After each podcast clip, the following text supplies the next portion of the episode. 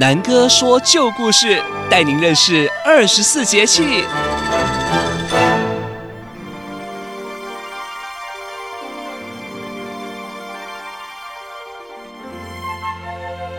Hello, everyone. Welcome back to the series stories about the 24 solar terms. Today, we will be talking about the winter solstice. This is the time when the night is the longest and the day is the shortest. Have you noticed that in December, when the school ends, it's already pitch black outside? This means that the sun sets early, so the day is much shorter than before. After the winter solstice, the day will get longer and longer, while the night will get shorter and shorter. Talking about the winter solstice, everybody thinks about eating tangyuan, right? But how did the tradition start? Let's hear the story.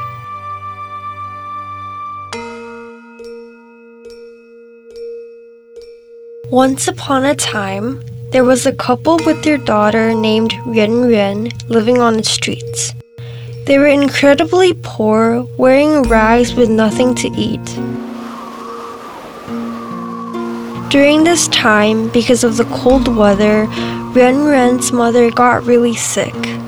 In order to save her mother, Yuan decides to become a maid to clean the houses of other people.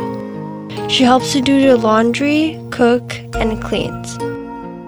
When it was time to leave, it was the winter solstice.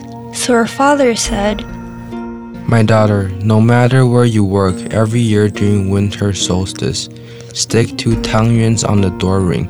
That way, I'll know that you're safe. Then I'll also know where to find you. Father, don't worry about me. Take care of mother. I will remember this promise. After Yuan left to work as a maid, she felt extremely homesick and missed her parents dearly. In an instant, two years passed and it was suddenly the second winter solstice. It's the winter solstice, Father. Where are you? Are you looking for me? Suddenly, the owner of the house barged and asked, Where are the offerings for the deities? Quicker, I don't want to miss the deity of fortune. Yuan had a brilliant idea and told him, Sir, in my town, during the winter solstice, we have to worship the deity of doors first because he will help to invite the deity of fortune in. If you don't worship the deity of doors, the deity of fortune might miss the door to your house. The owner thought that it made a lot of sense and said, That makes sense. Tell me, tell me, what are the steps? We don't want to miss the steps. Renren quickly replied, It's not hard at all. You only have to stick two tangyuans on the door ring at the front door.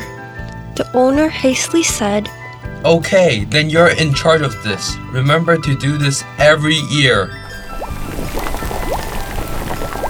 Yuan was overjoyed and started boiling the tangyuans. She took two cooked tangyuans and stuck them onto the rim of the front door. As she did this task, she said to herself, I wonder if my father will find me soon. I hope my mother is doing well.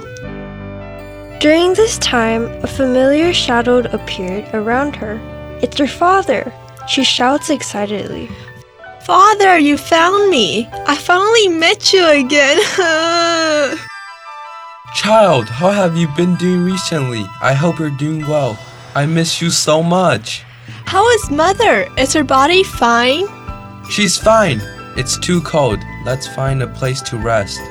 I came outside by myself to find you first. I'm so glad to hear that. With that, Yuan Yuan and her father meet again on the day of the winter solstice. After a while, the family bought a house to live in together. However, the family did not forget their traditions with Tangyuan and continued them. The neighbors saw this tradition and started following along, symbolizing family relationships and its interplay with reunion. This tradition has been passed down from generations to generations till now.